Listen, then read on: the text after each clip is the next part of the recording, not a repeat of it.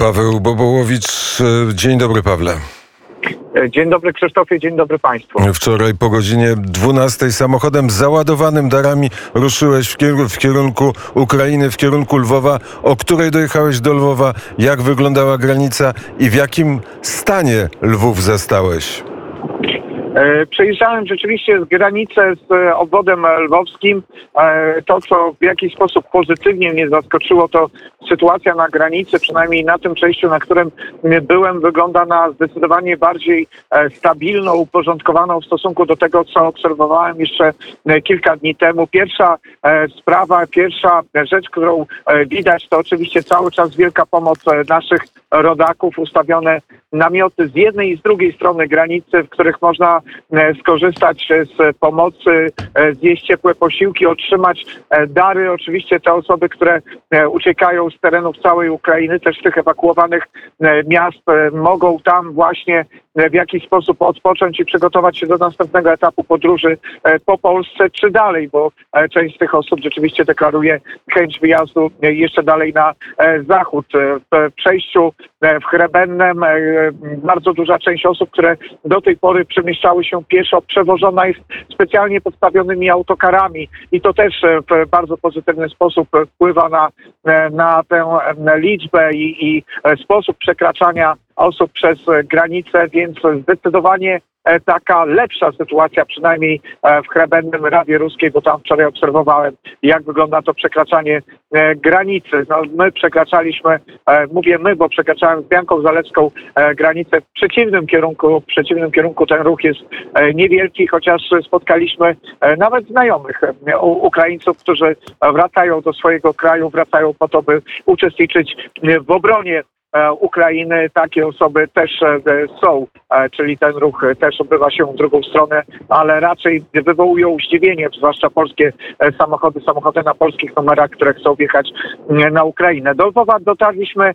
około godziny 21 czasu, czasu ukraińskiego, przed godziną policyjną. Miasto już pomału szykowało się do godziny E, policyjnej, więc e, sklepy, e, restauracje były już pozamykane, ale w centrum można było jeszcze zjeść kebaba, wypić kawę, E, i to sprawiało takie, sprawia takie wrażenie może czasem zaskakujące, bo przecież towarzyszy nam świadomość, że jesteśmy w obszarze, który niestety nie jest w pełni bezpieczny, bo wiemy, że rosyjskie rakiety spadają w przeróżnych miejscach Ukrainy. E, ta, e, są, cała Ukraina jest w ich zasięgu, ale całe szczęście i oby tak wciąż było. Lwów pozostaje miastem, które nie zostało ostrzelane. E, ale domy są zaciemnione, nie świeci się e, budynek opery, który zawsze przecież tak pięknie wygląda i gdzieś ten smutek E, się odczuwa. Dalej trwa zabezpieczanie zabytkowych budynków, elementów sztukaterii, rzeźb,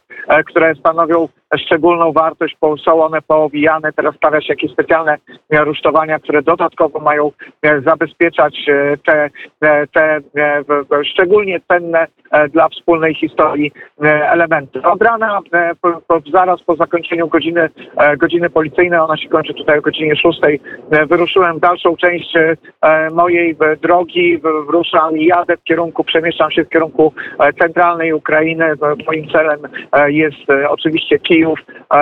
Po drodze jeszcze kilka spotkań, spotkania też z tymi osobami, które często występowały na naszej antenie. Będę rozmawiał między innymi z zastępcą mera Tarnopola, ale też z tymi, którzy udają się na front, wolontariuszami, ale też z tymi, którzy wspomagają wysiłek obronny Ukrainy. No cóż, mogę powiedzieć tak, że gdy jadę tą drogą teraz i z Państwem rozmawiam, bo e, cały czas jadę samochodem, to właściwie e, nawet natężenie ruchu jest takie jak e, zazwyczaj na tej trasie. Może zdecydowanie więcej samochodów ciężarowych oznaczonych informacją, że, przewożą pomoc humanitarną.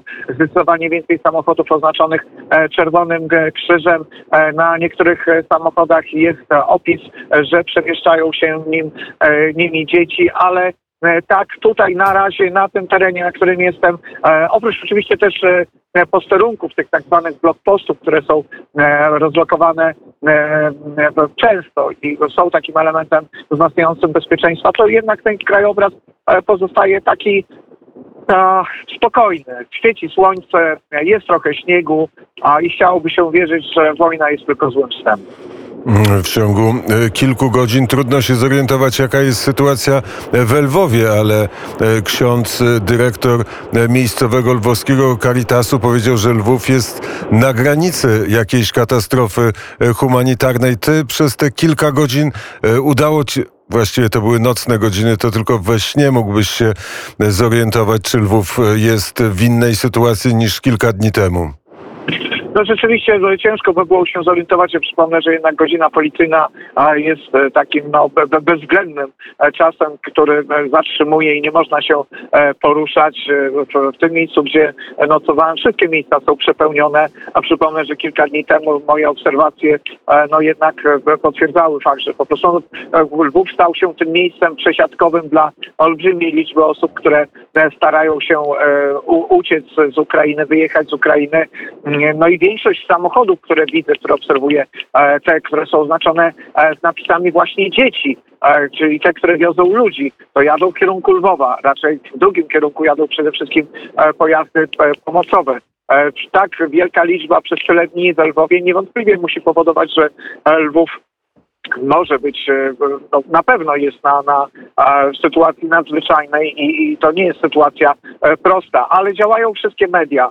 E, W e, miejscu, w którym nocowałem, była woda, była gorąca woda, był prąd, nie było przerw e, w dostarczaniu wody i pr- prądu. I w przeciwieństwie do tego poprzedniego wyjazdu, gdy byłem z Jankiem Olewskim, ani razu nie rozległy się alarmy przeciwlotnicze, e, czyli pod tym względem no, ta atmosfera wydawała się spokojna, ale oczywiście to jest taki spokój pozorny, to, to nie można zapominać o tej przede wszystkim kwestii humanitarnej o tej wielkim przepływie ludności, e, który cały czas ma miejsce. No warto może dodać, że zapewne e, nie miałem możliwości dzisiaj słuchania naszej anteny, ale na pewno o tym informowaliście, e, no, z tymi korytarzami humanitarnymi wychodzą tysiące, e, tysiące ludzi, rosyjskie ataki nie są przerywane, e, a to oznacza, że ludzie dalej będą, e, będą uciekać i będą wyjeżdżać ze swoich e, domów.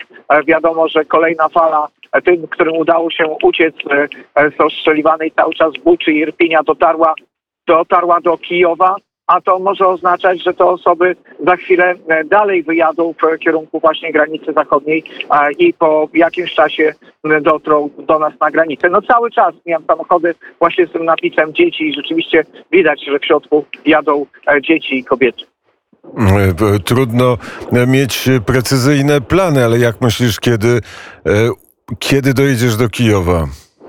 No oczywiście jestem tutaj ograniczony e, k- kwestią i tego spowolnionego przejazdu związanego ze sprawami bezpieczeństwa, kontrolami, które są e, stałe. E, Będę też przemieszczał się e, z e, z osobami, które zmierzają w tym kierunku i to też na pewno w jakiś sposób e, może spowolnić e, nasz e, przejazd. No i oczywiście trzeba pamiętać o godzinie policyjnej. Te stare e, czasy przejazdów, do których przywykliśmy e, przed wojną, no są w tym momencie absolutnie e, nieaktualne.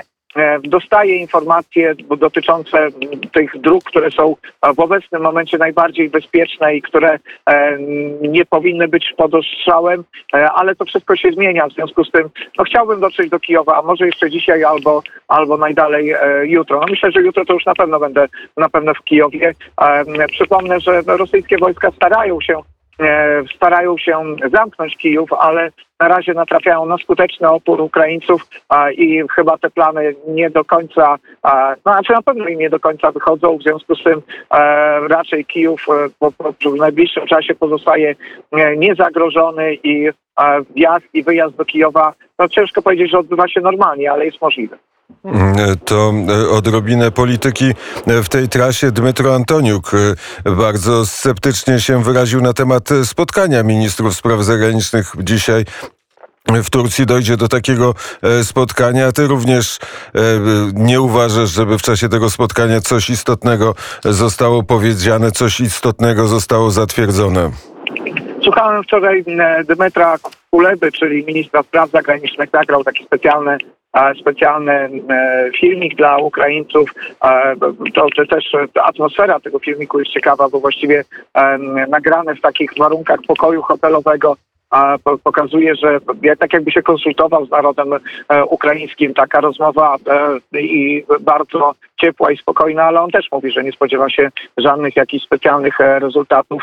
No patrząc na to, co wyczynia Rosja, dzisiaj słuchałem e, długiego materiału e, przygotowanego przez detektor media i Stop Fake dotyczący rosyjskich e, kłamstw rozpowszechnianych e, w mediach. Słuchałem oryginalnych fragmentów e, tych e, kłamstw. Rosja przygotowuje się mentalnie jednak na e, wojnę i podbicie Ukrainy, rozpowszechnianie kłamstw o produkcji e, broni atomowej, brudnej broni atomowej, o przygotowanych atakach e, terrorystycznych na e, Rosję. To cały czas jest e, niestety podbudowywanie e, takiego podłoża i teorii, e, dlaczego, dlaczego Rosja ma dokonywać okupacji e, Ukrainy, a to oznacza, że nie jest chętna do tego, żeby powstrzymać swoją e, ofensywę.